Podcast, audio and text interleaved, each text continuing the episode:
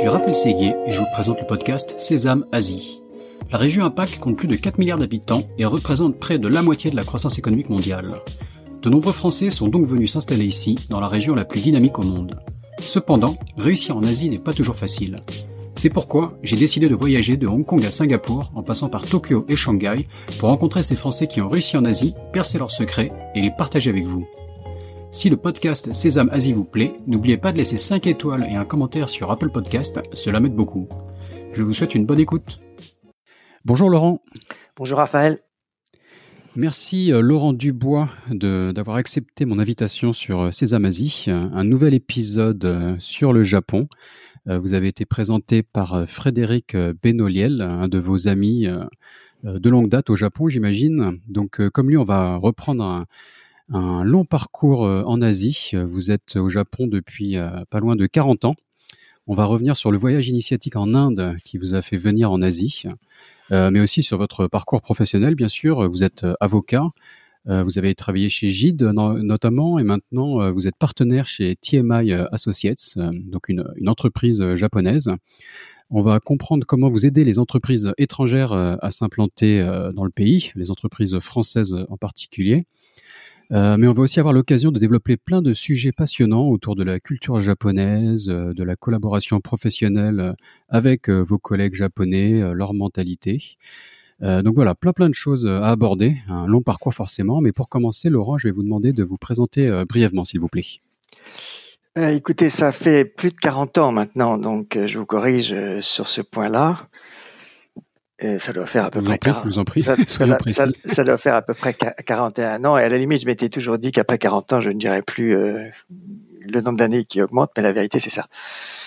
Donc, je suis, je suis, euh, bon, je suis, comme vous l'avez dit, Laurent Dubois, et je suis avocat, et je suis au Japon, donc, depuis cette période euh, déjà indiquée. Et, et, et finalement, ce qui est, euh, si genre, je, je fais un retour en arrière, et que je peux même demander pourquoi je suis resté si longtemps euh, dans ce pays-là, il faut effectivement euh, retourner euh, à l'origine, à l'origine de, au point de départ, qui est ce que vous avez appelé le voyage initiatique en Inde. Et euh, si euh, je peux commencer par ça, c'est peut-être la meilleure façon de... Oui, tout à de, fait, oui, c'est comme une manière amusante. Vous êtes arrivé par la, par la route, présenter. Je suis arrivé par la route, mais c'est surtout que le point de départ était... était le, l'arrivée, pardon, le point de départ n'était pas un hasard, mais l'arrivée au Japon était complètement euh, liée au hasard, aux circonstances euh, du, du voyage lui-même. Et en fait, j'avais décidé de partir en voyage euh, avec euh, mon frère, qui avait une idée un peu différente. Lui, il voulait aller immigrer, euh, immigrer en Australie. Et moi, je, je voulais faire ce qu'on appelle un voyage initiatique parce que j'étais de l'époque euh, euh, à peine post-soixante-huitarde où euh, le voyage faisait partie de l'expérience euh, humaine. C'était l'époque du, de la route, le fameux livre de Kerouac, et on en était, mm-hmm. on en était encore là. Et on avait surtout à l'époque cette liberté de pouvoir euh, prendre quelques temps de liberté, euh, Euh, y compris dans sa carrière professionnelle, euh, parce que euh, la vie était euh, nettement un peu plus simple pour nous tous, ne serait-ce que parce qu'il y avait pratiquement pas de chômage à l'époque et que donc on n'avait pas cette préoccupation de rentrer euh, immédiatement pour euh, faire sa carrière. Enfin, en tout cas, vous saviez que vous allez retrouver sur vos pieds quoi en revenant, c'était plus j'avais plus pas rassurant, on va dire. J'avais pas cette inquiétude euh, absolument, je l'ai jamais eu, mais je l'avais pas euh, aussi parce que les circonstances le permettaient. Je ne sais pas si aujourd'hui euh, un de mes jeunes confrères pourrait euh, prendre ce luxe-là avec autant de, de sérénité. Mmh. Et, et donc, euh, l'idée au départ, c'était, c'était, c'est, c'est un peu lié à, à l'époque où je faisais mon service militaire. Et je, je, enfin, surtout, les, à l'époque, c'était, on faisait euh, une période de, de, de trois semaines et j'étais à Hourtin et je faisais des gardes. Et quand je faisais ces gardes, la nuit, euh, pour rien vous cacher, on n'avait absolument rien à garder, mmh. mais euh, on avait surtout à penser parce qu'on était dans des couloirs très sombres et il ne se passait rien, et il y avait quelque chose à faire, c'était de penser. Et c'est à ce moment-là, j'ai eu, je ne sais pas pourquoi honnêtement, je ne sais toujours pas, une vision qui était de, de, de la ville de Bénarès. Euh, donc j'ai eu une vision, une espèce de flash photographique Euh, qui m'est resté à l'esprit. Et à ce moment-là, je me suis dit, ben, je vais y aller. Il faut que j'y aille.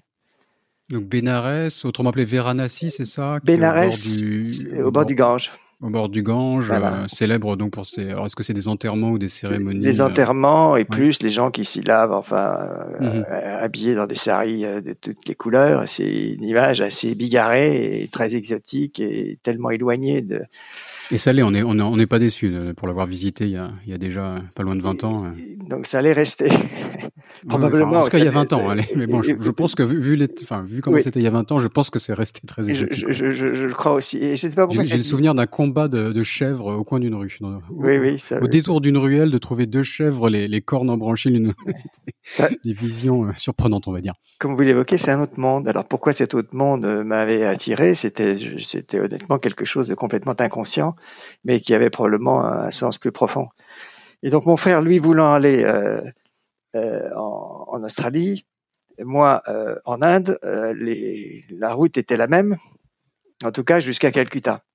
Et donc on a décidé mmh. de partir ensemble. On a on a acheté un, un camion qu'on a équipé en camping-car. Et on a fait toute la route de, de donc de de Paris à Calcutta en passant, euh, puisqu'à l'époque en fait, c'est, curieusement, le monde était plus libre qu'aujourd'hui, puisqu'on est passé par l'Iran, on est passé par l'Afghanistan, qui était qui était pas encore en guerre. On est ensuite Pakistan, ensuite euh, Inde, Népal, et après arrive à Calcutta, je, je, je, je suis séparé de, de mon frère et, qui était avec sa femme, et je suis parti tout seul pour aller vers euh, la Thaïlande, vers la, la Birmanie.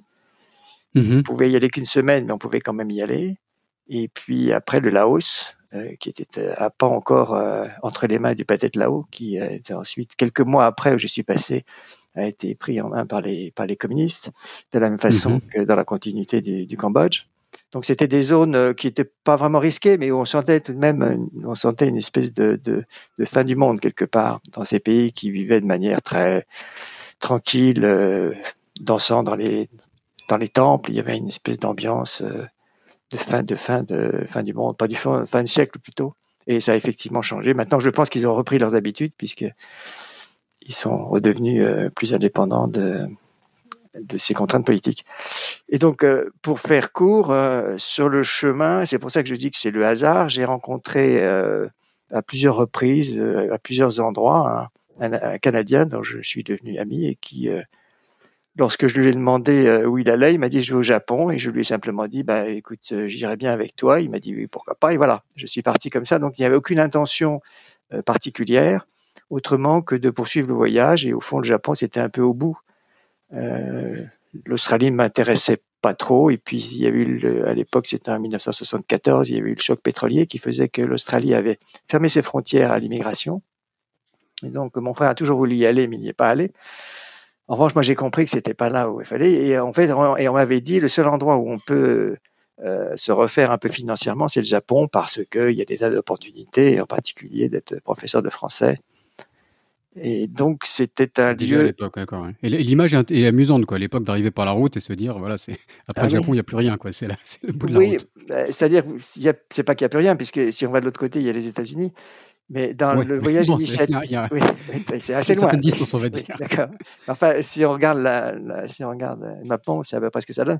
Mais mon, dans, dans mon voyage initiatique, les États-Unis étaient, n'y étaient pas. Mon voyage initiatique était plutôt orienté vers les, les, les sens orientales et évidemment le bouddhisme qui était déjà à l'époque euh, assez, assez en vogue et suscitait l'intérêt. Mais en réalité, c'est pas, c'est, c'est, finalement, l'histoire montrera que c'était, c'est pas ça qui m'a, m'a accroché plus tard au Japon. Donc, je suis arrivé au Japon comme ça, avec, euh, sans idée particulière, avec mon sac à dos, et j'y ai passé quelques temps, sans idée particulière, donc pas d'y travailler dans mon métier d'avocat, mais de continuer ma déambulation, qui était une dé- déambulation, euh, euh, comment dire, euh, est-ce que vous gardez une image de cette arrivée au Japon, euh, un, un choc culturel, euh, même, même après avoir déjà traversé l'Asie? Euh, bah, écoutez, l'image que j'ai, c'est, c'est d'être, euh, d'être complètement paumé. D'accord. Et de me demander qu'est-ce que je fais là. Et c'était, euh, parce que c'était un monde déjà euh, par rapport au monde d'où je venais, c'est-à-dire euh, à la fois la France, mais surtout euh, l'Inde euh, et des pays euh, tels que la Thaïlande ou même Hong Kong, où le sentiment d'être en Asie était très très fort, alors que là, on arrivait dans un monde déjà euh, industrialisé, développé, Euh, et, et, et plus étrange encore par le fait que son développement n'avait rien à voir avec euh, ce que nous connaissions nous en France et évidemment des pays d'où je venais. Et ça, mmh. ça m'a, ça m'a, ça m'a effectivement euh, interloqué. Et de voir. On parle que du Japon des années début années quatre-vingts, c'est ça? Ah, oui, non, c'est en soixante-quinze. soixante-quinze, d'accord. Okay. Donc, le, le, et en plus, ça me paraissait très paradoxal parce que le Japon à l'époque était déjà euh, le, le troisième ou même bientôt le deuxième pays du monde. Et donc, j'arrivais dans un pays de cent vingt millions d'habitants déjà, euh, ou même plutôt cent vingt-cinq, et qui euh, était quand même très déconcertant parce que c'était un tout petit pays, c'est toujours d'ailleurs un tout petit pays en termes de surface, une population surface habitable surtout, oui. Oui, surface habitable faible, vous avez raison, et un pays où il n'y avait rien autre, aucune ressource. Donc la seule mmh. ressource qui pouvait être, c'était la ressource humaine. Et euh, mmh. venant de, de pays euh, plus cléments, euh, qui étaient les pays. Parce que c'est un pays hostile quelque part, entre les typhons, les tremblements de terre. Enfin. J'en oui. ai un petit aperçu ici depuis Taïwan, hein, quelque part, on a une situation assez similaire. Donc, euh... c'est à la fois hostile et à la fois clément. Mmh. C'est un peu le paradoxe, parce que la nature japonaise, elle est très clémente, dans le sens où il y a euh, les, les, les éléments essentiels pour euh, développer une activité humaine, c'est-à-dire l'eau et le soleil. Mmh. Et donc, euh, donc, beaucoup de, beaucoup de, de la, la nature est, est comment dire, euh, puissante en termes de, par exemple, le, quand le printemps arrive, la, la, la, la puissance du développement euh, des, des, des, des arbres, des fleurs est, est assez impressionnant si on la compare à ce qu'on connaît en Europe. Pourquoi ? Parce que les, mmh. parce que je crois qu'ils bénéficient d'un, de, de, d'un, d'un climat extrêmement favorable pour euh, pour y développer les activités humaines et en particulier agricoles. Donc, euh, alors c'est vrai qu'il y a son adversité qui est liée euh, aux inondations, qui, est, qui sont aussi euh, graves et parfois même plus graves que les tremblements de terre. Ils ont les typhons, mais les typhons, ça apporte de l'eau, il ne faut pas l'oublier. Mmh. Euh, les on, tremblements de terre. On, on, manque, on manque oui. d'eau pour ouais, manque non. de typhons à Taïwan, donc euh, ouais, on, ouais. Est, on est en plein dedans, exactement. Et, et je pense que le Japon a souffert, souffre quelquefois l'été de sécheresse. Mais honnêtement, c'est très, très, très rare. Et donc, c'est un pays, de ce point de vue-là, clément, et qui, euh, qui fait que finalement, peut-être les Japonais, mais ça nous éloigne peut-être du sujet directement, mais les, les Japonais ont une attitude à la fois euh, euh, amoureux de leur nature et en même temps craintifs par rapport à cette nature. Donc, ils sont cette espèce d'ambivalence. Mais globalement, quand même, je pense qu'ils ont une attitude assez euh, confortable par rapport à leur, euh, à leur, euh, à, au, au lieu où ils vivent. Mmh, d'accord, très bien. Donc j'arrive, euh, euh, j'arrive là et comme je n'avais pas de contact particulier au départ, je, j'ai, j'ai, un peu, j'ai un peu traîné dans la ville. Hein.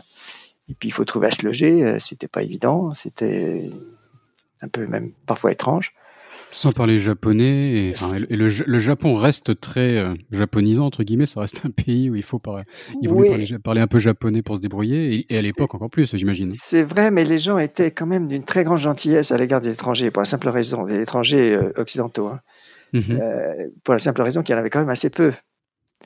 Et que oui, et, peu, et ils le sont toujours aujourd'hui, donc euh, j'imagine. Ouais. Oui, mais il y en a plus maintenant. Donc, euh, bien sûr, on, mais, mais on m'a, on m'a encore pris, on me prenait par la main au Japon pour me, quand je demandais ma route, les gens parfois prenaient talons et repartaient dans l'autre sens pour m'accompagner. Donc c'est, oui, et parfois, ils vous accompagnent France, pas, en France, on ne oui. fait pas encore ça. Et parfois, ils ne vous accompagnent pas de bon endroit. Mais enfin, ça, c'est un autre sujet. Ah oui.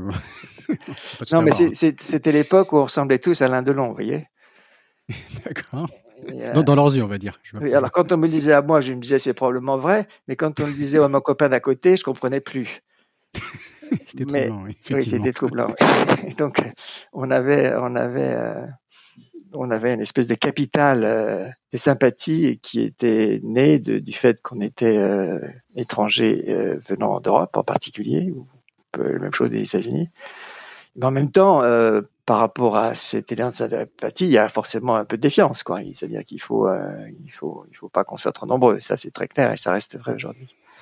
Vous, vous me faites penser subitement à des, des films de Chris Marker qui sont peut-être de, de, de, la, de la même époque au Japon. Euh, il y a le documentaire Sans Soleil de Chris Marker, ça vous parle ou euh... Non, ça parle pas, mais j'ai, euh, j'ai un album de photos de Chris Marker qu'il a fait D'accord. effectivement à l'époque. En tout cas, en tout cas pour les auditeurs qui veulent voir un peu une image du Japon, alors peut-être que je me trompe de, de dix ans, hein, c'est peut-être, euh, mais euh, peut-être oui, années soixante, soixante-dix, et je, quatre-vingts, ouais, dans ces eaux-là, quoi. En tout cas, donc un, un Japon de l'époque, filmé de manière passionnante, je, je conseille, quoi, Chris Marker, sans, sans soleil notamment. Ça, mais excusez-moi. Oui. Non, mais, je, non, mais, non, mais vous, je, avez, je vous, vous avez raison parce que vous m'apprenez quelque chose et il est, il est temps.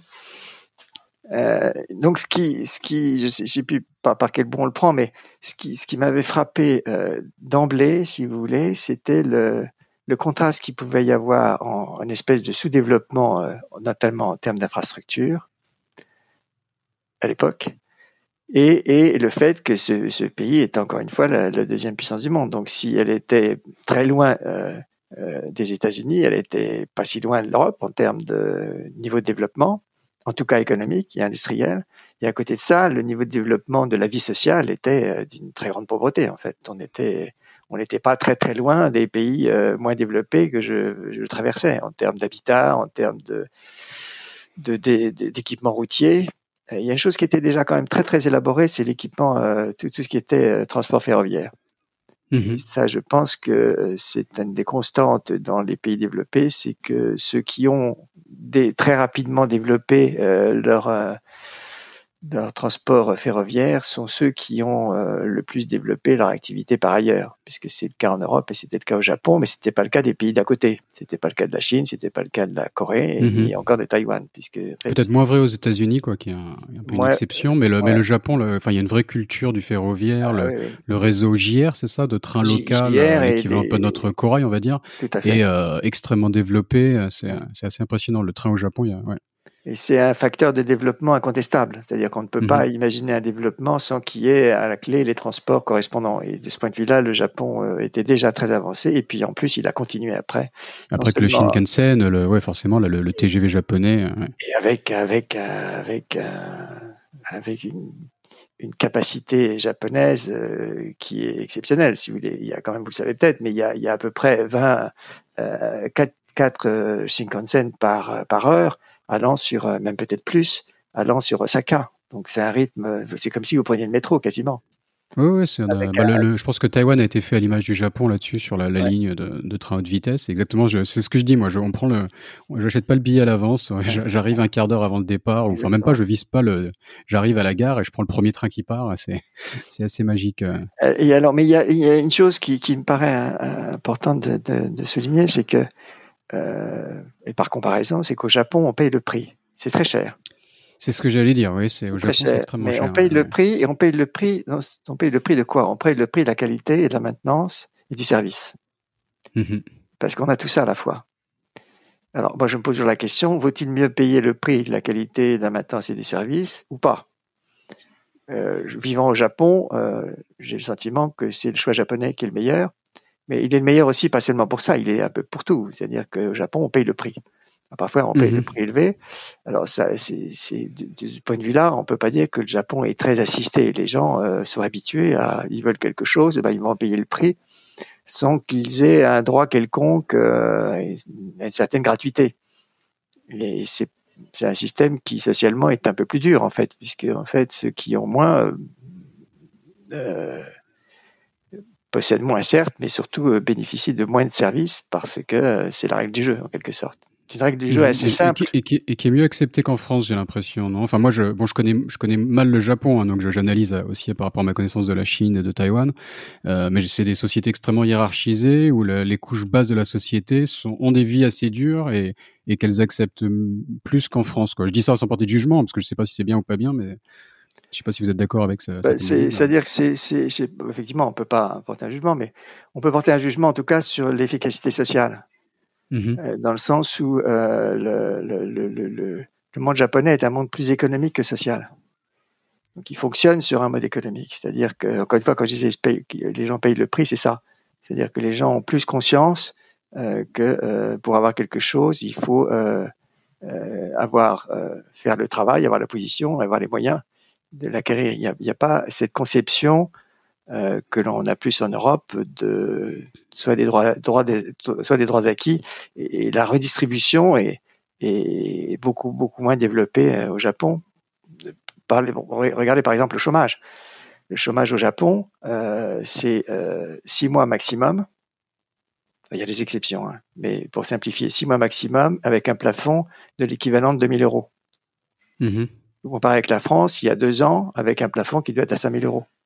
Mmh, ouais. Donc, vous n'êtes pas dans le même monde. Euh, oui, tout à fait. Et, ouais. et, et, et pourquoi ? Parce que alors c'est vrai qu'il n'y a pas de chômage au Japon, ou peu, mais peut-être que l'un euh, va avec l'autre. C'est-à-dire que je suis convaincu qu'il y a une relation directe entre le niveau de, de, de, de, de la prestation et, et, euh, et le niveau du chômage. Il y a d'ailleurs tous les pays où, regardez l'Allemagne, qui ont mis en place des systèmes assez proches de ce que j'évoque pour le Japon, ont à peu près les mêmes résultats en termes de chômage. Bon, c'est pas le sujet, mais euh, c'est pour revenir au Japon plus précisément, je pense que c'est une approche économique. Et, et il faut le, noter que le journal, un des journaux les plus lus au Japon, c'est Nihon Keizai Shimbun, qui est un journal économique. Il, se, il, se, il est au, pratiquement aussi lu que l'Asahi ou Yomiuri, qui sont les deux les grands journaux nationaux. Mm-hmm. Euh, c'est comme si les Échos, si vous voulez, étaient l'équivalent de, euh, je sais pas, du Figaro ou du Parisien. Oui, non, mais j'en, on en parlait récemment sur le podcast. On, on voit la même chose dans, dans le monde chinois, où si vous regardez les devantures de, de, de vente de magazines, là, les, les marchands de journaux, il euh, y, y a beaucoup de magazines business, euh, sur la bourse, et cetera. Alors qu'en France, les mêmes sont retrouvés dans la boutique quasiment. Donc on a, on a des sortes d'intérêts euh, différents, et qui sont liés à la société forcément. Et, et voire même, j'avais cette discussion avec un ami taïwanais récemment. Est-ce que, est-ce que cet intérêt pour le, la bourse, et cetera à Taïwan par rapport à la France est provoqué par une, une société différente où il y a moins de filets de protection, donc les gens sont plus plus euh, voilà, avoir un besoin d'investissement pour préparer leur retraite, c'est, c'est des questions intéressantes, quoi. Oh ben c'est, c'est certain, c'est, c'est certain qu'il y a un lien entre la perception de l'économie que l'on peut avoir et, et, et, et l'organisation sociale dans laquelle on vit. Alors, je suis convaincu mmh. que vivant au Japon, euh, l'approche japonaise est beaucoup plus efficace en termes sociaux. Je ne me pose pas la question de savoir... Euh, et sur le plan du... de la satisfaction humaine ou du bonheur humain, si on peut utiliser ce mot-là, je ne suis pas certain qu'il y ait... Euh, Euh, qui est tant de décalage que ça. Ça veut dire, je veux dire par là qu'une société économique peut être perçue comme étant euh, plus rude, euh, qu'une société plus redistributive, mais en termes de résultats et de perception de ceux qui vivent dans ces pays-là, je suis pas certain qu'il y ait l'avantage aille à la société la plus redistributive. Est-ce qu'on, est-ce qu'on n'a pas un taux de suicide quand même qui est assez élevé au Japon ? Oui, mais alors même est-ce si que c'est, c'est sûrement que expliqué c'est... Par, par différents facteurs. Hein, mais... Est-ce que c'est lié à ça ? euh... Je ne sais pas. Je ne sais pas. On peut l'imaginer, avez... quoi, qu'une société un oui. peu dure, euh, quelque part aussi, il y a des oui. ceux qui ne s'intègrent pas parfois sont laissés en bord de la route. Parce ça, que vous avez, donc, vous euh... avez moins de garde-fous quand même euh, au Japon mm-hmm. en termes de. Regardez, je viens, j'ai, j'ai, j'ai écouté en France que notre président allait donner maintenant une un crédit de pour les étudiants de de dix jours de consultation chez un psy. Euh, c'est pas imaginable au Japon. Je veux mm-hmm. dire que donc au Japon, on va, on va moins prendre en compte euh, le fait psychologique, on va moins le percevoir, il va être moins avoué par celui qui, qui en souffre, et du même coup, euh, quand on arrive au moment critique, il y a moins de garde-fous. Mm-hmm. En France, il y aura une prise en charge beaucoup plus rapide, et une espèce de, de, de suivi assez immédiat, plus euh, l'octroi de médicaments, d'antidépresseurs et autres, qui vont euh, permettre peut-être de, de, de, d'éviter, en tout cas pour une bonne partie. Mmh. Pas pour tous, mais ouais, pour une bonne fait. partie. Mmh. Et je, vois, je vois une statistique euh, sur le sujet. En, en octobre dernier, plus de personnes sont mortes au Japon du suicide que du Covid euh, pendant toute l'année. Donc euh, ouais, le, le suicide reste, bah, reste eu, assez... Euh, ouais. Ce qu'il faut voir, c'est qu'il n'y a pas eu beaucoup de morts du Covid non plus. Oui, bien sûr, ouais, la statistique. Si on mais bon, c'est... à la France, on aurait un gros problème. Clairement. Mais revenons, on, a, on, est, on est rentré directement dans le vif du sujet. En revenons un peu à vos débuts professionnels. Oui. Donc, vous, a, oui. vous arrivez au Japon comme ça, presque le, le, le, avec votre sac à dos, quoi. J'imagine après tout oui, ce voyage. Oui, sac à dos et, et euh, honnêtement un peu le nez en l'air. Donc, j'ai, j'ai, j'ai, j'ai un peu travaillé, j'ai passé quelques temps et au bout de, de, de, de quelques mois, puisque j'ai resté euh, presque cinq mois, euh, je suis rentré en France avec l'idée que ça ne pouvait pas durer. D'abord parce que j'avais plus d'argent. C'est une bonne tout raison. Simplement, euh, et qu'en gagnant, ça devenait plus difficile. Les cours de français, c'était mieux d'être un professeur d'anglais, honnêtement, parce que le français était très à la mode, mais euh, et puis je crois honnêtement que c'était pas mon truc, donc euh, j'avais pas réussi à développer euh, une clientèle d'étudiants suffisante, et c'était pas comme ça que j'allais continuer, et puis c'était pas ma vocation. Donc, euh, donc je suis rentré en France là avec l'intention euh, de revenir au Japon, mais alors sur une base plus professionnelle. Donc, je m'étais fait un certain nombre de relations quand j'étais dans cette première période. Quand je suis rentré en France, j'ai repris mon, mon activité d'avocat pendant deux ans. Et, mais pendant cette période-là, j'ai préparé mon retour au Japon en essayant de trouver un poste dans un cabinet d'avocat. Et ce qui était effectivement, ce qui était difficile, puisque pour la simple raison qu'à l'époque, la pratique du droit pour les avocats étrangers était interdite, tout simplement. Mmh. Donc, je me lançais dans une, une aventure qui était d'emblée problématique. Donc, j'ai quand même essayé, euh, un peu avec une bonne dose d'inconscience. Euh, et donc, j'ai essayé en allant chez un consultant où j'ai travaillé pendant un an, en essayant de, d'apporter la touche juridique aux clients de ce consultant qui euh, se développait au Japon. Donc lui était consultant, euh, consultant au Japon, un, un ouais. étranger ou un Français qui un, aidait, étran- euh, un japonais, un français pardon. Un, un français, français d'accord, français. Qui aidait les entreprises euh, étrangères exact. Alors, et, à s'implanter, c'est ça Exactement, ou, euh... exactement. D'accord. Ouais. Donc c'était les à l'époque c'était plutôt les contrats commerciaux, les contrats de licence et quelques implantations, mais c'était pas encore euh, la, la Le, le, le, le creux du, du, de l'activité. Mais j'ai, j'ai pris conscience que, que c'était quelque chose, une opération impossible parce que euh, c'est, ça exigeait des connaissances d'abord du japonais que j'avais pas. Et euh, c'était, euh, en termes économiques, très difficile, de, sauf pour moi, de devenir un consultant business, qui n'était pas du tout ma vocation. Mmh. Et donc, j'ai, je m'apprêtais à rentrer en France lorsque le poste d'expansion économique a créé un poste d'attaché juridique. Et là, euh, pour rien vous cacher, comme j'étais le seul avocat au Japon euh, disponible, euh, mon recrutement s'est fait en l'espace de cinq minutes. Vous étiez un bon candidat, quoi. Bah, le, le, le, le ministre conseiller de l'époque euh, m'a convoqué, il m'a regardé, il m'a dit « Vous êtes avocat ?» Je lui ai dit « Oui, bah, vous êtes engagé. » C'est à peu près la seule discussion que nous avons eue. Bon, donc, euh, en fait, il avait besoin d'un avocat. Voilà, c'était pour, pour vendre son, son projet de créer un passé d'attaché juridique à l'ambassade. Il avait besoin de ça pour la simple raison qu'il n'y avait pas d'autres attachés juridiques dans le monde autrement qu'à Washington. Mais à Washington, c'était un attaché juridique qui était purement régalien. Mais lui, ce qu'il voulait, c'était un attaché juridique ayant une fonction euh, d'aide au business, qui n'était pas complètement idiot puisqu'il y avait un vrai besoin. Et les avocats japonais étaient très peu nombreux. Les avocats français étaient, à l'époque euh, de mémoire, il devait y en avoir un. Et donc, euh, qui était dans un cabinet américain, donc la, la, la, le service, la prestation juridique pour les entreprises qui venaient au Japon était vraiment problématique. Donc, il y avait un besoin. Et puis, il y avait également euh, le sujet de la propriété intellectuelle, qui était un vrai sujet, puisque le Japon était à l'époque euh, considéré comme le paradis de la contrefaçon. On n'imagine pas ça aujourd'hui, mais il y avait de la contrefaçon partout, dans la rue, dans les grands magasins, euh, et, et c'était un fléau. Et donc, euh, l'ambassade avait un rôle à jouer, puisque c'était, euh, euh, avait encore une influence en termes politiques. Et donc, euh, c'était utile qu'il y ait quelqu'un qui constitue les dossiers et qui suive, euh, notamment, je faisais une, je faisais, j'allais toutes les semaines au bureau des brevets pour relever le dépôt des marques françaises faites par des Japonais.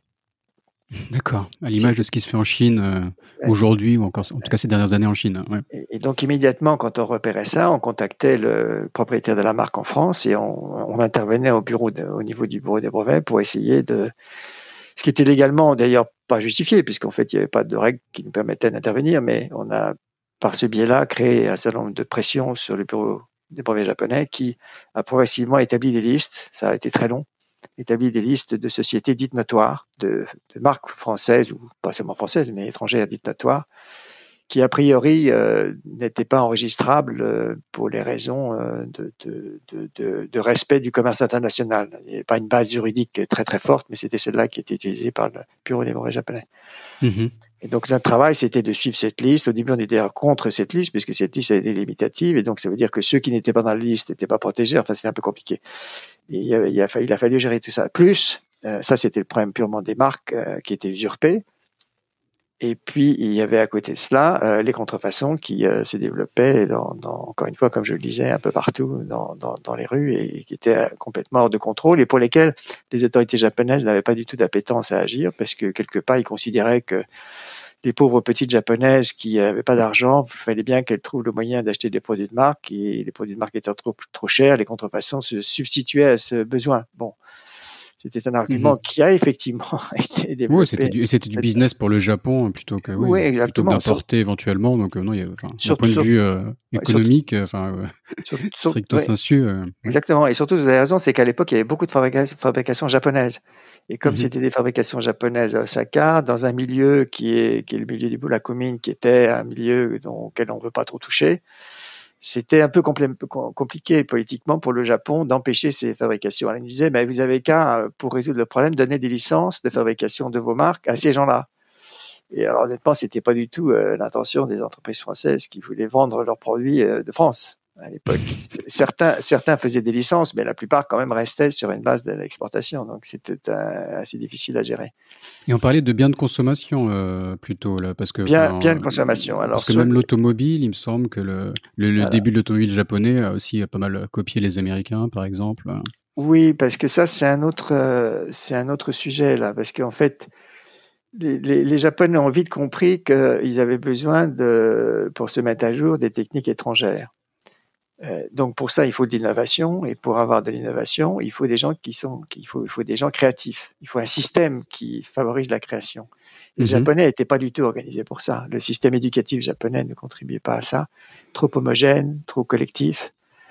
Et, euh, et, et ne, ne, ne développait pas l'individualité ou l'individualisme qui euh, peut supposer, euh, qui peut, qui peut susciter ce type de, de création. Et donc en fait, ils ont fait, c'est très clair. Ils l'ont, d'ailleurs, ils l'ont écrit. Je l'ai, je l'ai retrouvé dans des écrits. Plutôt que de développer une société dans laquelle il y aurait des créatifs, c'est une société euh, de type plus libéral.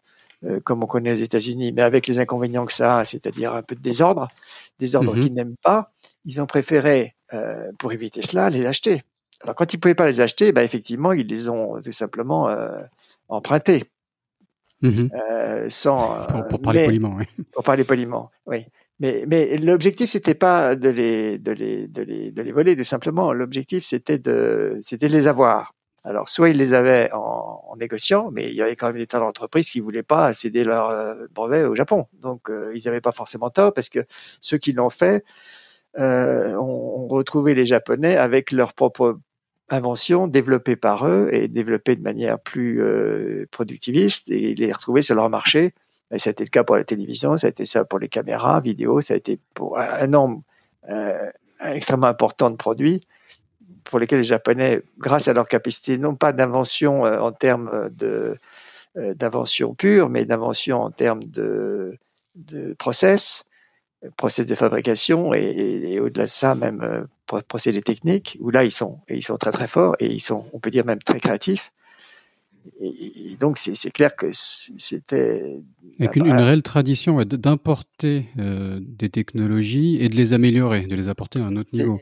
Parce et, que, et, oui, tout à fait. Et même historiquement, y a, y a, moi, ce qui m'avait marqué au Japon, c'était par, par exemple le nombre de... Dans la culture japonaise, par exemple, les, les instruments de musique, tout, tout était, euh, venait de Chine. Hein, à chaque fois qu'on, qu'on, qu'on découvre... Un, Une, un, un, enfin que ce soit je sais pas n- n- plein plein d'aspects de la culture japonaise, même jusqu'à la langue et les caractères chinois, vraiment plein plein de choses importées de Chine, mais qu'ensuite le, les Japonais s'étaient appropriés et avaient amélioré quelque part. Donc j'ai l'impression que c'est inscrit dans les cultures depuis des siècles. Ils les ont japonisés, c'est, c'est leur mmh. euh, c'est leur. Et, et, et, le problème c'est quand les japonisent, ils se les approprient mmh. et ils ne se rendent plus compte qu'à un certain moment euh, ils, ils oublient de l'origine et, et alors celui qui a cédé sa licence en particulier, bah il se retrouve un peu décompensé par le fait que c'est plus son produit. Il, il a été complètement approprié parce qu'effectivement, comme vous l'avez indiqué, ils l'ont tellement amélioré, euh, il devient supérieur euh, au produit d'origine. Et non seulement il devient supérieur, mais il devient un produit d'exportation pour les Japonais. Mmh. Donc, et, sur, et sur le côté, donc au niveau de la société, enfin donc c'est, c'est, c'est intéressant votre votre point sur sur ce ce, ce refus, enfin cette volonté de garder une société stable telle qu'elle est, et, et, et donc ce, cette par rapport à l'innovation, même, même si ça a l'inconvénient de, de de pas de pas être un, un écosystème très innovant de, de faire ce choix, euh, parce que j'ai enfin je, je viens de faire un, d'enregistrer un épisode avec Unabiz ici à Taïwan, qui est une des une des startups françaises, une des plus belles réussites françaises ici à Taïwan ces dernières années, et, et Philippe le co- cofondateur est, est vraiment pour la diversité, euh, que ce soit des genres et des origines. Ça, ça, il a cinquante personnes ici et euh, il, est, il, a, il a des personnes de, de huit nationalités différentes et, et il, il ne jure que par donc la diversité. Il pense qu'il y a une vraie valeur pour le business, euh, justement en termes de créativité, de, de voilà, de, d'avoir ce, cette diversité dans son staff. Euh, et donc c'est un peu ça. Enfin, vous, vous êtes d'accord là-dessus, quoi. La, la diversité a une vraie valeur, mais le Japon a fait plutôt la décision de ne pas aller dans ce sens-là pour euh, voilà, garder la, la stabilité de la société, quoi. Bah, là, je ne sais pas si la diversité a une vraie valeur. Mm-hmm. Euh, c'est un autre c'est sujet. Ce Philippe, c'est le, le point de vue de ouais. Philippe. Hein, je... et, et, et, et, et paraît-il, des études quand même le, le démontrent. Hein. Il me parlait d'études euh, de grands groupes de consulting qui avaient quand même démontré par A plus B que, que de la diversité pouvait aider la, la, la créativité, par exemple. Bah, attendez, si vous avez la diversité qui vient de gens qui ont étudié à Harvard, moi, je n'ai pas de problème. Mm-hmm. Ah, il faut de la bonne diversité, oui, c'est sûr que c'est ah, pas oui, la diversité oui. pour la diversité, ça. Oui. C'est, c'est... C'est, c'est, je pense que votre, euh, votre Philippe en question, il doit recruter euh, des gens qui viennent de tous horizons euh, et de tout genre, mais qui ont mm-hmm. tous un background euh, de, de bon niveau. Oui, je suppose. Mais je, je, je rebondissais sur votre côté. Vous avez dit, voilà, le Japon, euh, c'est quelque part trop homogène pour être créatif. Voilà, le, dans le système, le système éducatif, hein, je reprends vos mots. Ouais. Euh, donc j'ai l'impression que vous apportiez de l'eau au moulin de, de cette vision de, de Philippe ouais. Chiot, pour, pour le citer plus précisément, le cofondateur de Unabiz ici. Je, je vais l'écouter si vous l'avez enregistré, mais je, je, le, le pari japonais, il est, euh, il est, il est pas. Il est, il est presque plus inconscient que, que conscient. C'est-à-dire qu'il est, de ce point de vue-là, il est presque incontournable. Je pense mm-hmm. que le Japon a conscience de son incapacité à, à, à accueillir la diversité en raison du trouble que cela viendrait à créer dans son homogénéité. Et il pense que ce trouble serait plus grand que le bénéfice qu'il s'en tirerait. Et c'est, c'est pas forcément complètement faux, bien que ça puisse nous être désagréable. Euh, pour ceux qui souhaiteraient euh, justement euh, euh, obliger les Japonais à, à changer. De ce point de vue-là, je pense que depuis que je suis au Japon, comme vous l'avez vu depuis pas mal de temps, je trouve qu'il n'y a pas de grand changement dans cette attitude des Japonais, et qui est euh, justifiée ou pas. Je pense que du point de vue japonais, elle l'est, dans la mesure où euh, euh, ce système fonctionne, honnêtement relativement bien, si on compare avec d'autres systèmes, Euh, et qu'ils arrivent à compenser euh, l'inconvénient de la créativité, l'innovation, par euh, justement euh, des qualités qui sont ju- tout à fait directement liées à cette homogénéité, c'est-à-dire la capacité à travailler ensemble, avec un très haut niveau d'éducation, et donc un très haut niveau de technicité, et un, un goût pour euh, euh, le souci de faire mieux, d'améliorer, qui est euh, là intrinsèquement euh, japonais. Mmh. Et... Est-ce que c'est quelque chose que vous constatez euh, au quotidien, cette, cette recherche de la perfection euh... Oui, parce que vous la, vous, la, vous la retrouvez partout, vous la retrouvez dans le service, vous la retrouvez dans, les, dans, la, dans la construction, vous la retrouvez dans euh, la manière de la conception qu'on a du travail. Je, tout au début de mon, de mon activité au Japon, encore quand j'étais chez ce consultant dont je vous parlais tout à l'heure, il y avait une collaboratrice japonaise qui parlait très bien français, donc qui connaissait bien la culture française, qui travaillait avec ce français depuis longtemps, donc il n'y avait pas de problème sur le fait qu'elle elle ait une conscience de ce que ça, que ça puisse être différent ailleurs. Et elle travaillait vraiment de manière euh, extrême presque. Et je lui disais, mais pourquoi tu travailles comme ça ? Qu'est-ce qui, qu'est-ce qui, euh, qu'est-ce qui, qu'est-ce qui te motive ? C'était, et elle m'a simplement répondu, mais, mais c'est parce que j'ai besoin de travailler pour gagner ma vie. Bon, ça, c'est, ça paraissait évident. Mmh. Puis quitte à travailler, autant le faire bien, parce que j'ai plus de satisfaction à le faire bien qu'à le faire mal. Et, et elle restait là. Et je pense que c'est, c'était pour moi une leçon, parce que moi j'étais euh, de cette génération où on s'interrogeait sur le sens du travail. Et mmh. le sens du travail par rapport à soi-même. Est-ce que ce travail me convient bien ? Est-ce que ce travail va me conduire à être heureux ? Mais là, elle ne se posait pas cette question-là. Elle se posait la question, j'ai besoin de gagner ma vie, donc ça c'est clair. Et ensuite, pour la gagner, je vais travailler bien parce que je serai plus heureux en travaillant bien. Ça n'a rien à voir avec une approche personnalisée que l'on pouvait avoir en Europe. Et, mm-hmm. et, et je pense que les, les Japonais, dans leur ensemble, ont un goût de la perfection qui vient de cela, qui, qui est presque un, un goût esthétique et qui est source de satisfaction. Alors, mm-hmm. vous direz, en France, vous avez des artisans euh, et des... Je pense par exemple aux, aux chefs, aux grands chefs de restaurants qui sont exactement dans cet axe-là. Donc, je ne vais pas dire qu'en France, on n'a pas ça, mais ce n'est pas généralisé. Alors que c'est peut-être réservé justement à une forme d'élite, non pas d'élite dans, dans, dans les catégories sociales. Tandis qu'au Japon, c'est vraiment généralisé.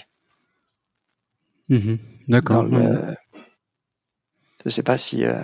Si, si, non, c'est très clair. Et forcément, quand, quand on fait partie d'une telle société, là, surtout avec le côté collectif euh, des sociétés asiatiques, les, les gens ne se posent pas la question, c'est naturel, quoi, de, de travailler dur, euh, voire d'être perfectionniste, parce que le, je pense que ça, c'est une, une spécificité japonaise. Hein, les, les Japonais sont bien... Je veux dire, les, les Chinois travaillent dur, mais je ne pense pas qu'on retrouve le même perfectionnisme chez les Chinois que chez les Japonais. Donc, il y, y a clairement des, des, des nuances assez marquées là-dessus. D'où vient ce perfectionnisme ? Je ne suis pas capable de vous le dire. Est-ce que ça vient d'une conception... Euh... j'allais dire presque religieuse, ou est-ce que ça vient du regard de l'autre ? euh, Il va y avoir un peu des deux. Hein. Mm-hmm. Il y a quand même le regard de l'autre. Il y a le, le, le Japon quand même, le monde japonais fonctionne beaucoup par rapport à, par rapport à l'autre. L'autre dans la collectivité. Donc l'homogénéité suppose que l'on s'inscrive dans cette euh, collectivité avec euh, le plus de perfection possible pour que le regard de l'autre soit supportable. Donc c'est... Euh, C'est pas par, c'est pas le regard qu'on a sur de soi-même, sur soi, c'est le regard de l'autre qui va être le, le, le, le juge. Mmh. Mais on est, on est tiré par le haut dans ces sociétés, même en tant qu'étranger. Je sais pas si vous avez ressenti la même chose. Moi, quand je suis au Japon, de voir, donc c'est bon, il y a le côté perfectionniste, mais même de tout est propre, tout est quand même bien organisé. Et donc, on va, on va forcément, euh, enfin, comme n'importe qui, dans un environnement sale, on va peut-être se laisser un peu plus aller.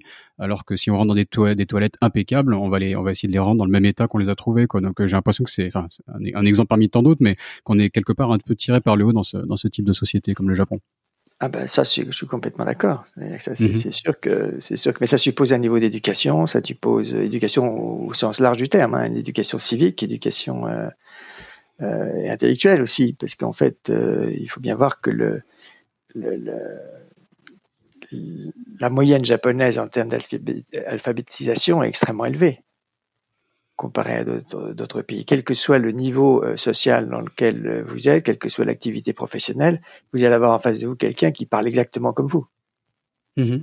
Et avec une, un niveau de connaissance du langage extrêmement, extrêmement élevé. Alors, c'est vrai que l'apprentissage des kanji le favorise, mais le favorise sous prétexte qu'effectivement, le système éducatif fonctionne suffisamment bien et pour un ensemble, euh, pour que ce soit, euh, tout le monde puisse en, en bénéficier.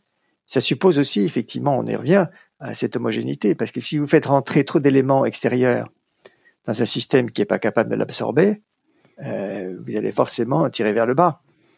Et mm-hmm. ça, il, ça, il est clair qu'ils ne le veulent pas. Mm-hmm. Donc les, les kanji, donc les, les, les caractères chinois, là, enfin ce qu'on appelle les hanzi hein, en chinois, kanji en, en japonais. Et, euh, et justement, ouais, sur le côté hein, intégration de, d'étrangers, d'éléments étrangers à la, à la société japonaise, il y a l'exemple assez intéressant de, du Brésil. Euh, il y a une, si je me trompe pas, il y a eu une forte immigration japonaise vers le Brésil et le japonais, euh, ces dernières décennies, quand il y avait des besoins de main-d'œuvre qui se faisaient sentir, a entre guillemets réimporté des Brésiliens japonais, mais exact. En se disant justement que c'est le voilà le sang japonais, que ce sont des, des japonais qui vont plus s'intégrer plus facilement. Mais dans les faits, ça s'est pas passé aussi euh, aussi bien que prévu. Je, je, je vous êtes d'accord co- À cause de la langue, oui. Et puis de la langue et de la culture. Parce et de la culture, je pense qu'un euh, Brésilien et un Japonais, au final, c'est... Et les Brésiliens c'est, japonais... C'est pas si autonomique, mais pas loin, quoi. Les Brésiliens japonais étaient Brésiliens, ça, ça fait pas de doute. Et il y en a beaucoup qui sont, qui sont partis. Ouais. D'accord, ouais, ouais. Qui n'ont pas résisté à ces espèces de... Surtout comme ils étaient japonais. À la limite, moi, si vous voulez, je suis français, mais je suis pas le seul, mais tous ceux que vous pouvez interroger sur la même situation, on bénéficie d'une certaine liberté parce qu'on est étranger. Mm-hmm. Et donc, comme étant étranger, on a moins l'obligation, on est moins perçu comme devant euh, se comporter comme les Japonais. Alors que, alors qu'un un Brésilien japonais, il est d'abord japonais visuellement. Et donc, euh, et il y a cette vision du sang, je pense, au Japon, ouais, où euh, quand un Japonais voit quelqu'un qui est, euh, est enfin, ethniquement japonais, euh, voilà, il est japonais, non c'est... Il va, il va avoir un niveau d'exigence à son égard beaucoup plus important en termes de, d'assimilation et de, et de comportement, c'est sûr. Et donc, ça lui devient vite insupportable. Parce qu'effectivement, la société japonaise est quand même très, très contraignante dans ses, dans ses, dans ses codes. Oui, donc tout à fait. Ouais. Et pour, et pour, j'avais envie de revenir aussi un peu, là, vous avez commencé à parler donc, cette, de cette collègue japonaise et donc de, de travailler avec des Japonais. Donc vous l'avez fait, donc c'était, vous parliez de chez ce consultant, vous avez travaillé chez Gide. Maintenant, vous êtes dans une entreprise japonaise, c'est ça ? Vous êtes partenaire d'une entreprise japonaise, donc vous travaillez vraiment main dans la main avec des Japonais. Est-ce que vous pouvez dé- Un, un cabinet japonais, un cabinet oui, d'avocats japonais. Euh, est-ce que vous pouvez un peu d- développer votre votre collabor, enfin comment vous travaillez avec les Japonais et vous faites quelque part un peu l'interface entre euh, des étrangers, des Français qui veulent rentrer euh, sur le marché japonais et des et des Japonais, que ce soit euh, votre vos collègues ou même euh, ou même des clients japonais, j'imagine. Bah c'est ça, parce qu'en fait ma principale fonction, euh, tout simplement, c'est d'être français. C'est-à-dire que les, les Français qui euh, travaillent avec les Japonais, y compris avec mes confrères japonais, ils ont un problème de décryptage. Des, les comportements sont différents. Les, mes confrères japonais ont une attitude euh, par rapport aux clients, par rapport au droit, qui n'est pas exactement la même. Notamment, les, mes confrères japonais sont d'une manière générale beaucoup plus légalistes et moins euh, business-oriented, comme diraient les Anglais. Et donc, euh, il arrive assez souvent que mes, mes collaborateurs ou associés japonais euh, envoient des opinions qui euh, ont pour euh, principale fonction de dire au client qu'il peut rien faire. D'accord. Alors, et, alors, ils ont raison mmh. parfois, et même souvent. Mais je leur explique que le client, c'est pas ce qu'il attend. Ce qu'il attend, c'est d'abord qu'on lui dise de manière un petit peu plus euh, euh, soft, oui. d'une part.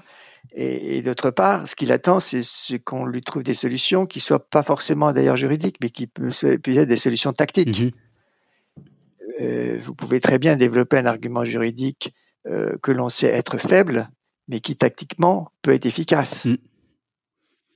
Or, un, un, pour un de mes confrères japonais, dans la plupart des cas, pas tous bien sûr, mais dans la plupart des cas, ils vont pas, ils vont pas adhérer à ça. Mmh. C'est, c'est pas possible de défendre un argument qui pourrait être contré. C'est quelque chose qui est pas possible. Alors que euh, il y a cet aspect-là, et puis il y a cet aspect aussi qui est lié au droit, c'est que le droit japonais est quand même euh, emprunté de, d'une autre, tout simplement, hein, du droit français, du droit allemand, et puis maintenant du droit américain, mais euh, la common law.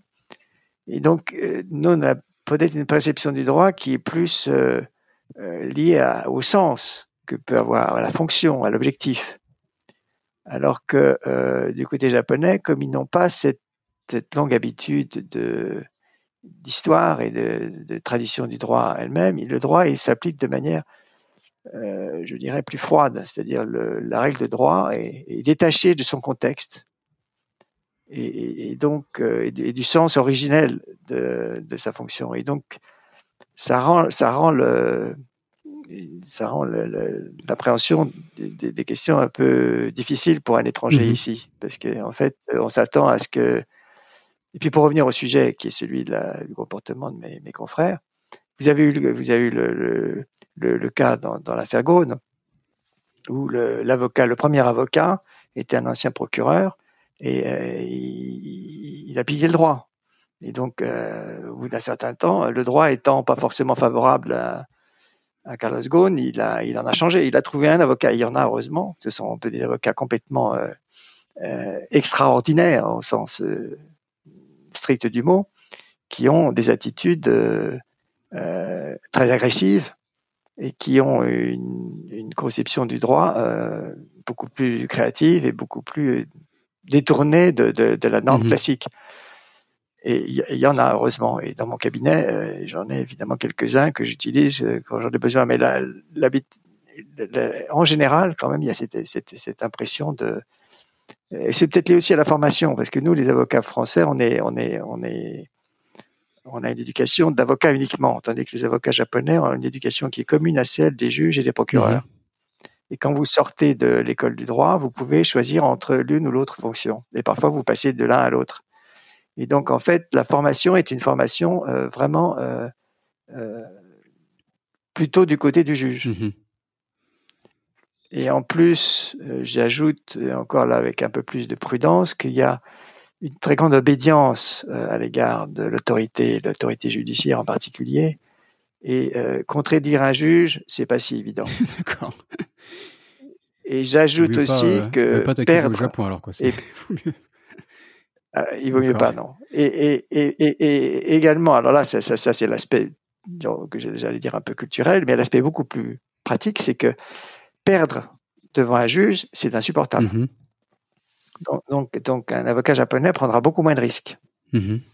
que n'en prendrait, que n'en prendra un avocat français. D'accord, ouais, ouais. Euh, la, la prise de risque, ouais, parce c'est, que... un, c'est, un, c'est un sujet qui est, qu'on a déjà eu sur le podcast. Euh, certains de vos de vos collègues français au Japon, enfin collègues pas dans le sens avocat, quoi, de quelques des personnes ouais. qui ont participé au podcast. Je crois que c'était peut-être Frédéric Nouel euh, qui nous parlait de, ouais. euh, ou peut-être non Alex Odajima. Excusez-moi, je confonds les, les différents invités, mais qui étaient ouais. tous passionnants. Hein. J'invite les, les gens à écouter ces, ces épisodes pour continuer à, à explorer le Japon si, si nos discussions maintenant leur, leur plaît. Euh, vraiment une, ouais, une une peur de la. Lui, il est plus dans les startups, dans l'innovation, et une, une, une peur de les échec qui vraiment peut être un frein à l'innovation au Japon. C'était ça les, les mots de, de Alex, si je me souviens bien. C'est, c'est, c'est exact. Et la peur de l'échec, elle, elle est liée à, à, au souci de perfection.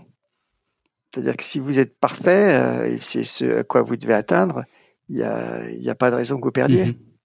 Donc, si vous, a, si vous n'avez pas cette perfection-là, vous n'y allez pas. Tout mm-hmm. simplement. D'accord.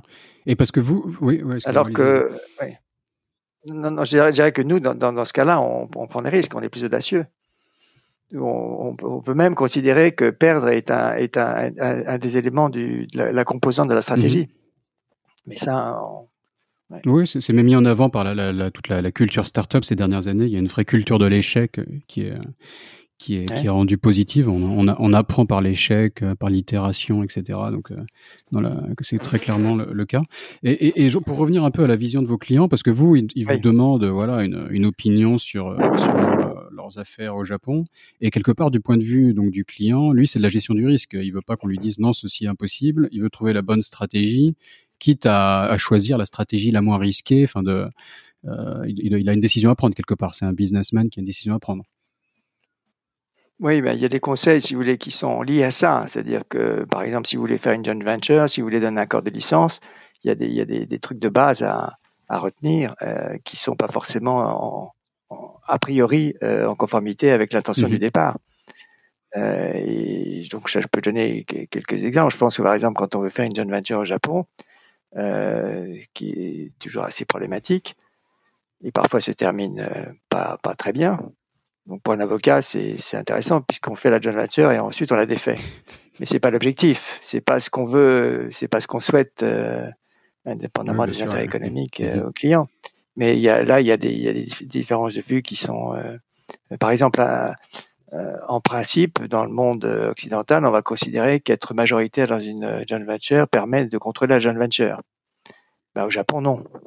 Euh, si vous avez cinquante et un pour cent et, contre quarante-neuf, euh, vous n'allez pas forcément contre, exercer, avoir la possibilité d'exercer votre pouvoir mmh. en pratique. Et, et d'autant moins si vous n'avez pas euh, trouvé le moyen de Euh, d'avoir euh, au poste clé des Français. Et trouver des Français au poste clé euh, qui parlent japonais dans ce cas-là, parce que vous êtes confronté à un monde japonais et que je, j'ajoute entre parenthèses que le monde japonais en termes de, d'usage de l'anglais n'a pas progressé en quarante ans, beaucoup, ou j'irais même pas du tout. Et donc le japonais reste euh, prédominant dans la plupart des entreprises. Et du même coup, si vous n'avez pas ces Français-là sur place, c'est impossible de contrôler. Mm-hmm. Donc, c'est, c'est pas une question de droit, là. Moi, je me dis, vous les, on va me dire, vous, faut, vous allez bétonner le contrat. Je dis, oui, je veux bien bétonner le contrat, mais si vous n'avez pas les gens pour le faire vivre, euh, vous pouvez bétonner, ça ne tiendra pas. C'est un rapport de force, quelque part, après. Mmh. Oui, parce que c'est évidemment un rapport de force. Et puis, en plus, quand vous avez une joint venture, finalement, elle est plus ou moins acceptée par la partie japonaise, dans la mesure où ils se demandent un peu ce qu'on vient faire là. On leur a imposé, parce que justement, on veut conserver le contrôle. Mais en réalité, pourquoi faire pour développer une activité au Japon pour le marché japonais, qu'ils estiment, eux, mieux connaître mmh. que vous. Donc, euh, votre droit à la parole, il est, euh, il est faible, et il est, il, est de, il est d'autant plus faible que votre technique est jugée par les Japonais faible. Et donc, en fait, euh, la vérité, c'est que le rapport de force, il va être à la fois dans les facteurs humains, et à la fois dans ce que vous apportez. Mmh. Mais il n'y a pas, il n'y a pas de solution magique, apportez... parce que vous dites que c'est difficile de trouver les bons non. Français qui pourraient euh, apporter ce, ce rapport de force, mmh. ou en tout cas le permettre de l'appliquer au minimum. Euh, Absolument. C'est, c'est complexe. Et, et, c'est, et c'est une obligation légale dans certains domaines de, de faire des J V, ou quelles sont les motivations de, des entreprises françaises? Il y a eu, pendant, pendant, pendant, pendant très longtemps, c'était une obligation ouais. légale. Hein, il n'y avait pas de... La seule société qui a pu s'implanter en propre, euh, il y a très longtemps, je crois que c'est en dix-neuf cent dix-sept, c'était l'Air Liquide. Mmh. Mais pour la simple raison que les Japonais, dans, dans le contexte de guerre, avaient besoin de la technologie de l'Air Liquide, et l'Air Liquide était en position de force de dire bah, « on vient, mais on vient en propre bon. ». Je ne vais pas dire s'ils étaient à cent pour cent en propre, mais, ils étaient, mais autrement, dans tous les autres secteurs, jusque dans les années soixante, même, même début soixante-dix, on pouvait faire des accords, des, on pouvait s'implanter au Japon qu'à travers une joint venture, donc avec un partenaire japonais. Ça, c'était l'obligation légale, mais ensuite, c'est devenu une obligation euh, liée au marché, c'est-à-dire vous ne pouvez pas avoir accès au marché sans avoir un partenaire dans bien des domaines, pas dans tous les domaines, mais dans bien mmh. des domaines. Et, et donc, c'était, ça a été considéré pendant très longtemps comme la voie royale. La voie royale. Ce qui s'est passé, c'est que assez rapidement, Euh, le marché japonais s'est un peu ouvert et, et, et nombre de sociétés françaises ont réussi à racheter leur, leur, leur participation pour, pour pouvoir être en propre. Ça, ça a été le, mais ça n'a pas, ça n'a pas toujours été le mmh, cas. D'accord. Et puis alors pour, pour revenir, pour revenir juste à, sur, sur le sujet, ce qui, quand vous faites cette joint venture, il, il va y avoir, il va falloir la faire vivre. Alors on fait vivre avec quoi? Avec les expatriés qu'on y met, et éventuellement avec les Japonais qu'on recrute. Et également, il faut continuer à apporter euh, l'amélioration, apporter l'assistance. Et là, le niveau d'exigence des Japonais, de ce point de vue-là, est extrêmement élevé. Et euh, malheureusement, dans bien des cas, euh, en France, on n'a pas euh, soit la volonté, soit les moyens d'apporter cette assistance, parce que ça suppose de mobiliser des gens, ça suppose de, d'y consacrer du temps. Et on n'a pas toujours ce temps-là. Alors, qu'est-ce qui se passe? C'est que les, les Japonais en profitent. Là, je, je, j'ai une approche un peu négative, mais euh, je mets les choses au, au pire euh, pour euh, montrer les défauts et ensuite s'en servir comme levier dans les négociations. Et si on n'y prend pas garde, euh, on, se, on se fait vite déborder. Moi, j'ai, j'ai, j'ai, j'ai le souvenir d'un de mes, un de mes jeunes collaborateurs qui est venu à Tokyo, mais c'est il y a très longtemps, et il a passé six mois, et il m'a dit, moi j'ai compris les Japonais. Alors, j'ai dit, formidable, au bout de six mois, si t'as compris. J'ai compris, pour être plus fort que les Japonais, il faut travailler plus qu'eux. D'accord. Bon courage, ouais. Et alors, c'était un gros travailleur, et donc il n'avait mm-hmm. pas peur de ça. Euh, mais, mais je pense qu'il exprimait une ouais. vérité. C'est-à-dire qu'il faut être, euh, il faut être extrêmement présent, et, et, euh, et souvent sur des choses que l'on va considérer comme pas importantes. Parce que nous, les Français, on a une capacité à serrer les problèmes beaucoup plus forte. On s'intéresse moins aux détails, alors que les Japonais, ils font pas la différence. Il n'y a pas de différence entre le détail et, et, et donc euh, c'est cette capacité à répondre qui, qui, est, qui est la clé.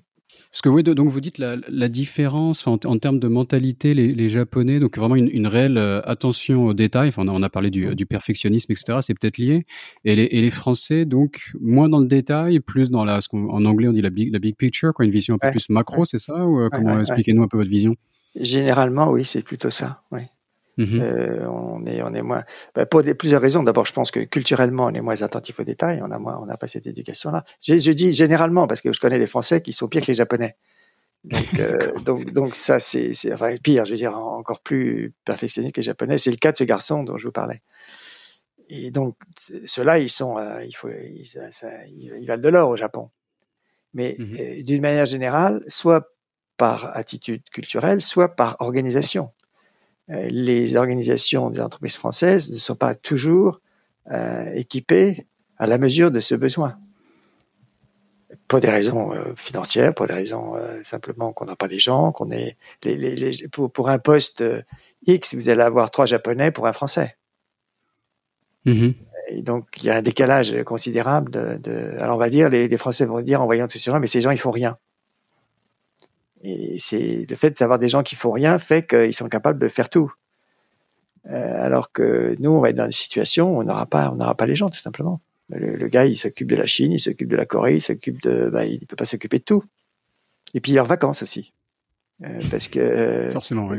Quand vous demandez aux Japonais, euh, euh, franchement, de s'exprimer sur euh, la problématique de travail avec les Français, très rapidement, ils vont vous dire, le problème, c'est qu'ils sont pas là. Mm. Soit ils sont pas là parce qu'ils sont en vacances, soit parce qu'ils sont en, mal- en arrêt maladie, soit parce que ceci, parce que cela, mais euh, ils vont avoir un mail euh, en cas d'absence, appelez X ou Y. Au Japon, vous avez jamais ça. Mm-hmm. Et si vous avez ça, c'est organisé de façon à ce qu'il y ait une réponse immédiate. Il n'y a, a pas de c'est, c'est, c'est une espèce de, de. Alors je sais pas comment on fait les Français parce qu'on y arrive quand même avec. Euh, on a un génie extraordinaire pour gérer tout ça. Euh, et ça doit. Et je, Quand je vois les, les, les, mes interlocuteurs français et les interlocuteurs japonais, euh, le, le, la capacité d'initiative d'un Français est infiniment supérieure. Sa capacité à décider est aussi infiniment supérieure. Parce qu'il, il, mais il doit, parce qu'il n'a pas le choix euh, dans son organisation. Euh, il n'a pas le temps, il n'a pas la possibilité de, se, de, de s'appuyer sur quelqu'un, et cetera. Tandis qu'au Japon, ils n'ont pas ça, ils ont le temps. Ils ont le temps, ils ont le nombre. Et donc, le temps, euh, le nombre, et donc moins, moins de personnalité, parce que c'est vrai, ah, pour... c'est vrai qu'en en Asie, on est marqué par, ouais, on, on croise peut-être moins de personnes qui veulent être brillantes euh, comme les Français, mais à la fois, on est sur des systèmes qui collectivement sont extrêmement efficaces. Le fait d'être brillant au Japon ne veut rien dire. Mm-hmm. Un Japonais ne va jamais vous dire ce type est brillant. C'est, mm. c'est un truc qu'il ne, qu'il ne, qu'il, ça, il ne, il ne voit pas. Et à la limite, un type qui est trop brillant, on va dire il y a quelque chose qui ne va pas. D'accord. Oui. Euh, alors qu'effectivement, un Français va avoir besoin de, de, de se mettre en avant, c'est sûr. Oui, oui, oui. Mais ça, c'est mm-hmm. notre culture. On n'est pas, on ne peut pas la changer. Mais quand on va au Japon, il faut bien savoir que ça ne fonctionne pas comme ça. Au Japon, vous allez avoir une réunion, il y a un type qui ne parlera pas du tout. On va dire, qu'est-ce qu'il fait là ? On va dire, c'est le chef. Il n'aura rien dit, mais il aura écouté. Mmh. Et quand euh, il y aura des réunions en backup, euh, bah, il sera là pour euh, donner les instructions et donner les directives, mais il n'a pas besoin de parler pendant la réunion.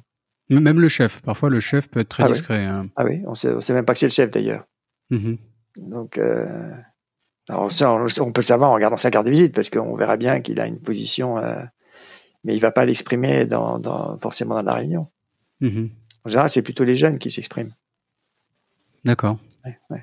Il y a un partage des tâches comme ça, où les, d'accord, les, les jeunes font, font le travail pendant la réunion, mais le, le chef est présent. Et, et puis, vous avez, vous avez aussi, euh, quand vous avez une réunion, vous avez tout...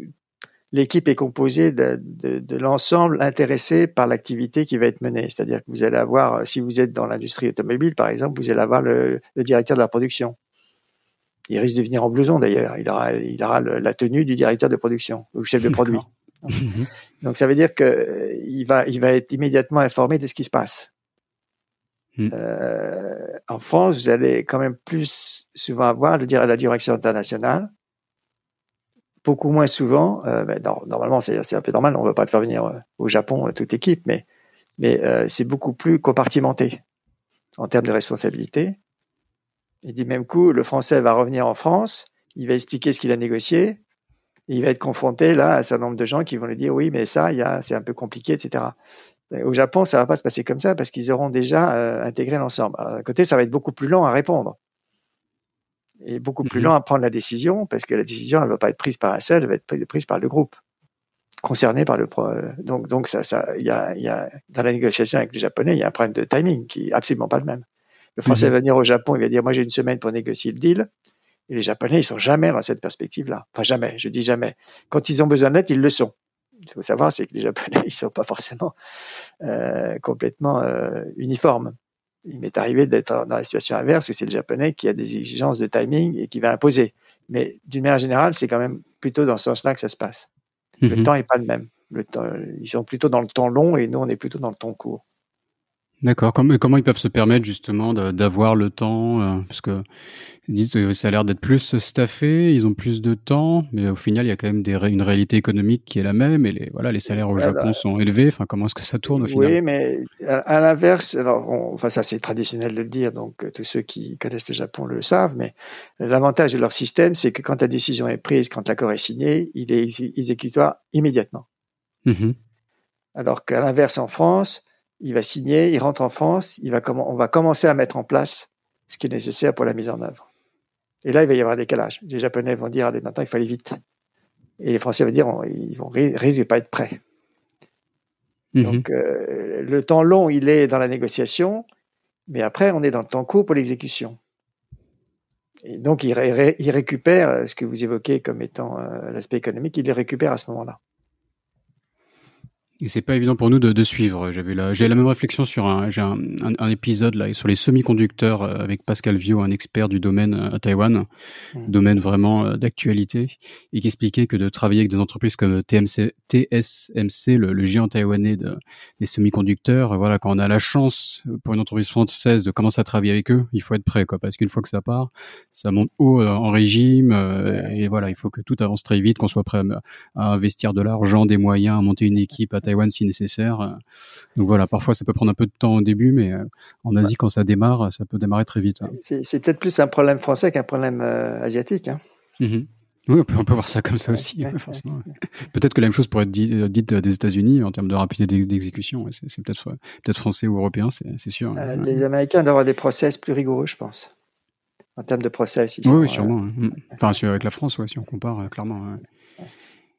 Et, et, et pour revenir, enfin, de, d'avoir, d'avoir travaillé avec toutes ces entreprises françaises euh, au, au Japon, que, quels sont les, les, les, les écueils classiques euh, à éviter? Est-ce que vous avez une ou deux, un ou deux exemples à, à citer peut-être de, je sais pas s'il y a des success stories en particulier, d'entreprises françaises au Japon ou d'entreprises qui au contraire ont eu des certaines difficultés?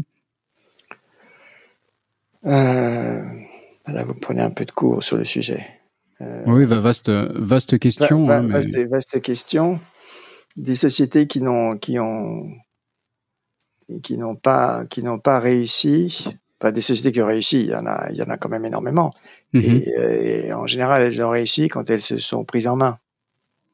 Et c'est-à-dire euh, d'abord parce qu'elles avaient le bon produit et parce qu'elles se sont prises en main de manière et ça bon, évidemment c'est très clair dans tout ce qui est produit de luxe, c'est très clair dans tout ce qui est produit de, dans l'agroalimentaire. Où là, euh, c'est parce qu'on a une vraie une, une vraie supériorité en termes de, de capacité à la fois technique et marketing commercial. Mmh. Donc, dans ces cas-là, il n'y a pas trop de difficultés. Là où c'est plus difficile, c'est quand on est dans le mid-market et qu'on veut essayer de, de s'imposer. Euh, je suis pas un homme de marketing, honnêtement. Donc là, vous me posez des questions sur euh, les, les, les, les, les échecs de, euh, qui puissent être euh, significatifs. En termes mmh. de... enfin, ça, ça peut être en termes de, de rentrée sur le marché, mais donc on a, on a commencé à parler de, de, des problématiques de J V, enfin, il y a, y a plein de, de problèmes différents qui peuvent se poser.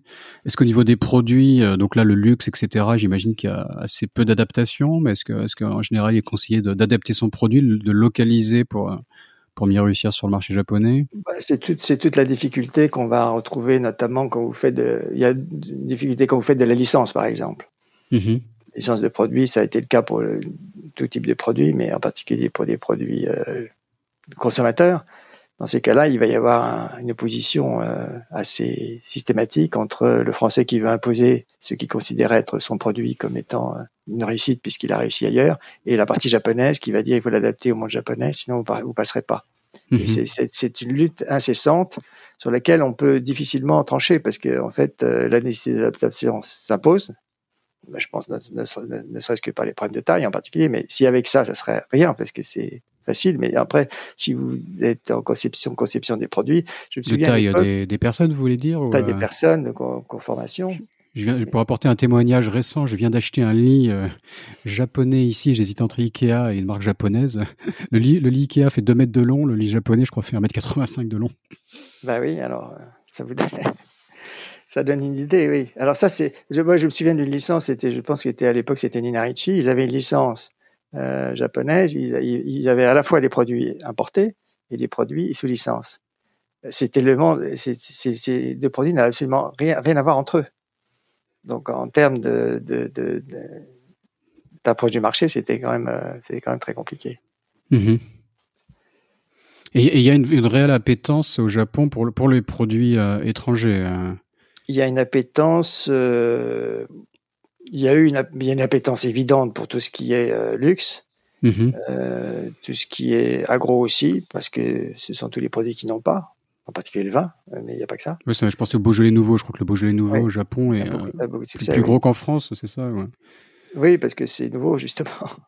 Bah c'est vrai que ça, ça rentre dans la tradition japonaise, non? Ils ont ce côté, il y a, le, il y a l'épisode des, des feuilles rouges d'automne, là. C'est, ça s'inscrit bien après ça. Il faut aller absolument voir, les, les fleurs de cerisier, c'est traditionnel au Japon. Enfin, il y a même des espèces, une météo de, de ces événements euh, à la télé où on va nous dire euh, chaque jour est-ce que, où est-ce qu'on en est dans l'évolution de la couleur des feuilles et quand est-ce qu'il faut y aller, quoi.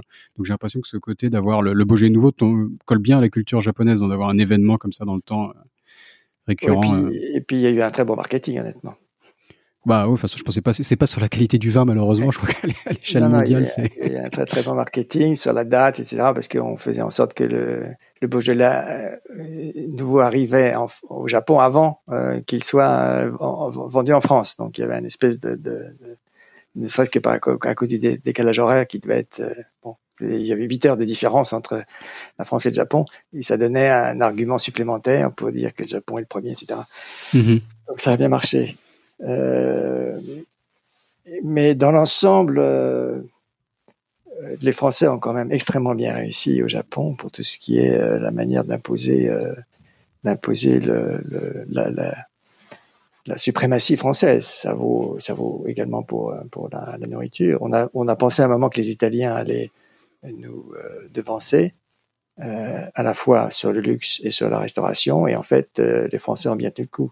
Ils restent mm-hmm. quand même les, me- les, me- les meilleurs. Et ça, euh, c'est quelque chose qu'on oublie un peu trop, parce que si on regarde euh, le développement de l'activité euh, française au Japon, c'est ça qui est prédominant. Alors on va dire, euh, oui, mais la France, c'est ben, un pays innovant, avec beaucoup de nouvelles technologies, avec beaucoup de start-up, avec beaucoup d'innovations. Mais le chiffre, c'est pas là où il se fait. Hein. Il, se, il, va se faire, il va se faire sur ces produits-là, parce que c'est des produits importés. Mm-hmm. Alors ça se fait aussi sur les avions quand on en vend. Euh, mais euh, d'abord on n'en vend pas trop, puis on va en vendre probablement de moins en moins, donc la, enfin de moins en moins pour un certain temps. Et donc aujourd'hui, c'est un, alors que euh, cette insistance qu'on a euh, à vouloir se présenter vis-à-vis du Japon comme un pays technologique, alors que le Japon veut nous voir comme un pays de luxe, ça rend la, la chose un, un peu compliquée. Mmh. Euh, mais euh, on y arrive certes, mais c'est, c'est euh, moins évident. Alors que la vision de l'Allemagne pour les Japonais est plus orientée vers la technologie. Si on pense technologie, ils vont penser à l'Allemagne. Et si on pense euh, luxe et art de vie, ils vont penser à la France. C'est comme ça. Mmh, et, mmh. Et, Avec et, des, des stéréotypes que, la, que dans le monde chinois qui sont assez partagés. Ouais. Et, et, vu que c'est, enfin, et en Chine, vu que c'est très stéréotypé, leur vision de, de chaque pays, euh, clairement, c'est, pas, c'est difficile de sortir du stéréotype, quoi. Mmh. Mais c'est même pas nécessaire, peut-être. Que ça se discute euh... parce que bon, le, le, enfin, c'est quand même bien de se diversifier et d'aller dans une nouvelle technologie. Je pense pas que ça soit une une erreur, hein, mais non, mais ce qu'il y a, c'est que dans dans tout ce qui est nouvelle technologie ou industrielle, mm-hmm. euh, le, le mouvement quand même qui s'est produit depuis euh, une vingtaine d'années au moins, c'est c'est l'implantation au Japon. C'est-à-dire que là, c'est plus des c'est plus des courants euh, d'importation. Vous avez toutes les grandes sociétés françaises aujourd'hui sont implantées au Japon, produisent mm-hmm. au Japon. Que vous pensez à Veolia, vous pensez à Valeo, vous pensez à, à qu'est-ce qu'il y a d'autre comme comme comme industrie qui me vient qui viennent à l'esprit. Il y a là, il y a, enfin c'est déjà deux deux extrêmement importantes, mais elles sont implantées. Et donc dans la pharmacie, Sanofi, et cetera. Donc c'est c'est des, des, des ça, ça n'influe pas sur les les flux d'importation. Mais ça veut dire que de ce point de vue-là, les Français sont assez bons parce que euh, ils sont euh, derrière les Américains en termes d'implantation.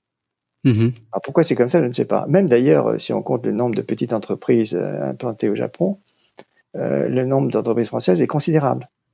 Donc le, je pense que les Français ont une capacité à, à s'établir sur place, peut-être plus grande qu'à euh, exporter, comme les Italiens et les Allemands.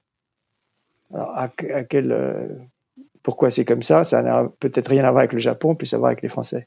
Mmh. Mais euh, ça veut dire aussi que de ce point de vue-là, le Japon est un pays extrêmement ouvert. Si vous voulez euh, créer votre entreprise au Japon, il n'y a aucun problème. Mmh. C'est, c'est un pays relativement facile. Euh, de ce point de vue-là, la charge administrative n'est pas si élevée.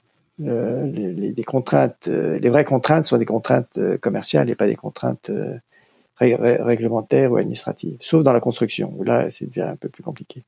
Mmh, d'accord.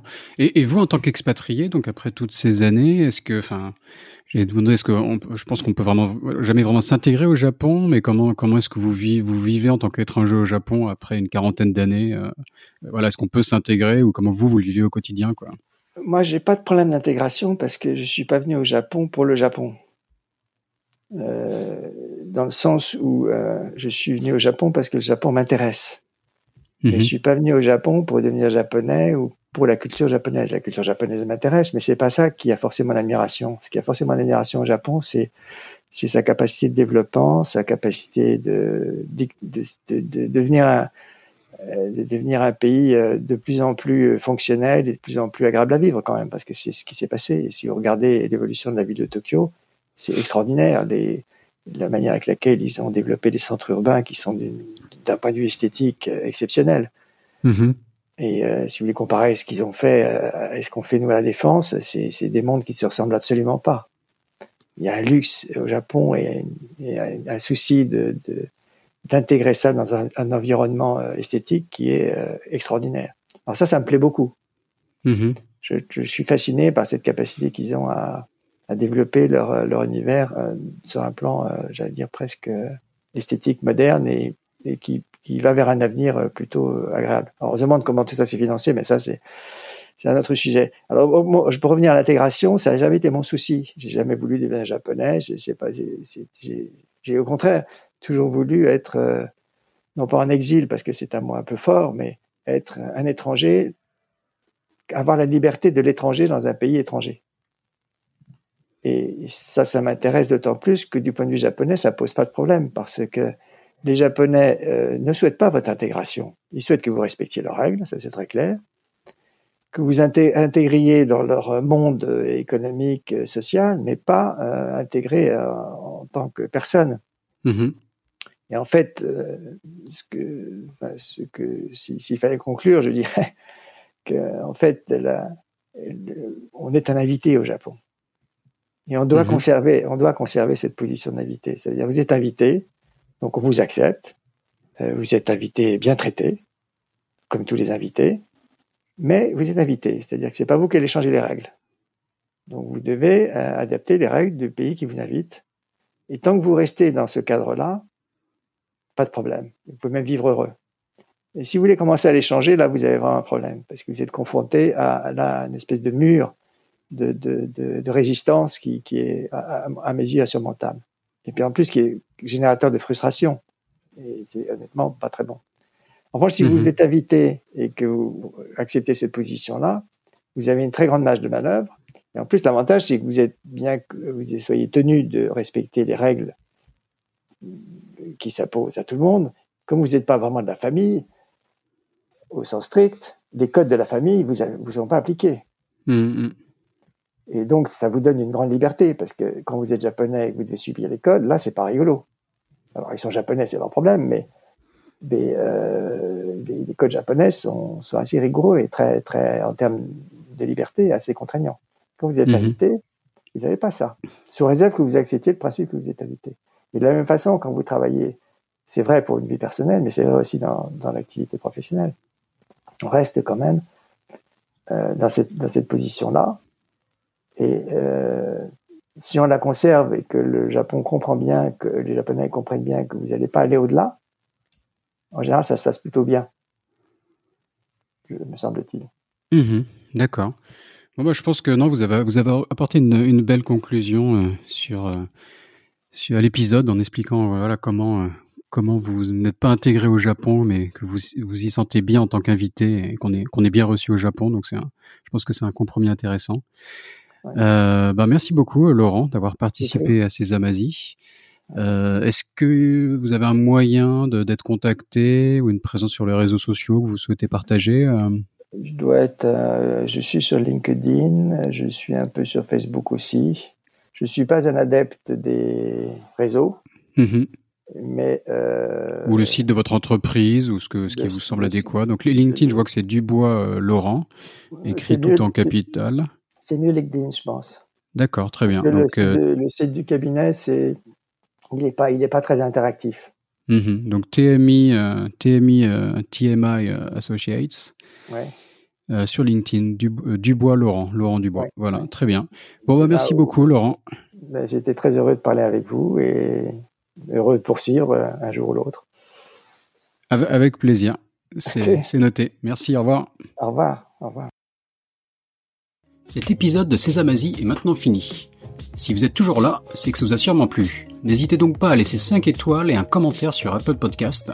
Cela m'aide beaucoup. Pour me contacter, le plus simple est de m'ajouter sur LinkedIn, Raphaël Seyer, S E G H I E R.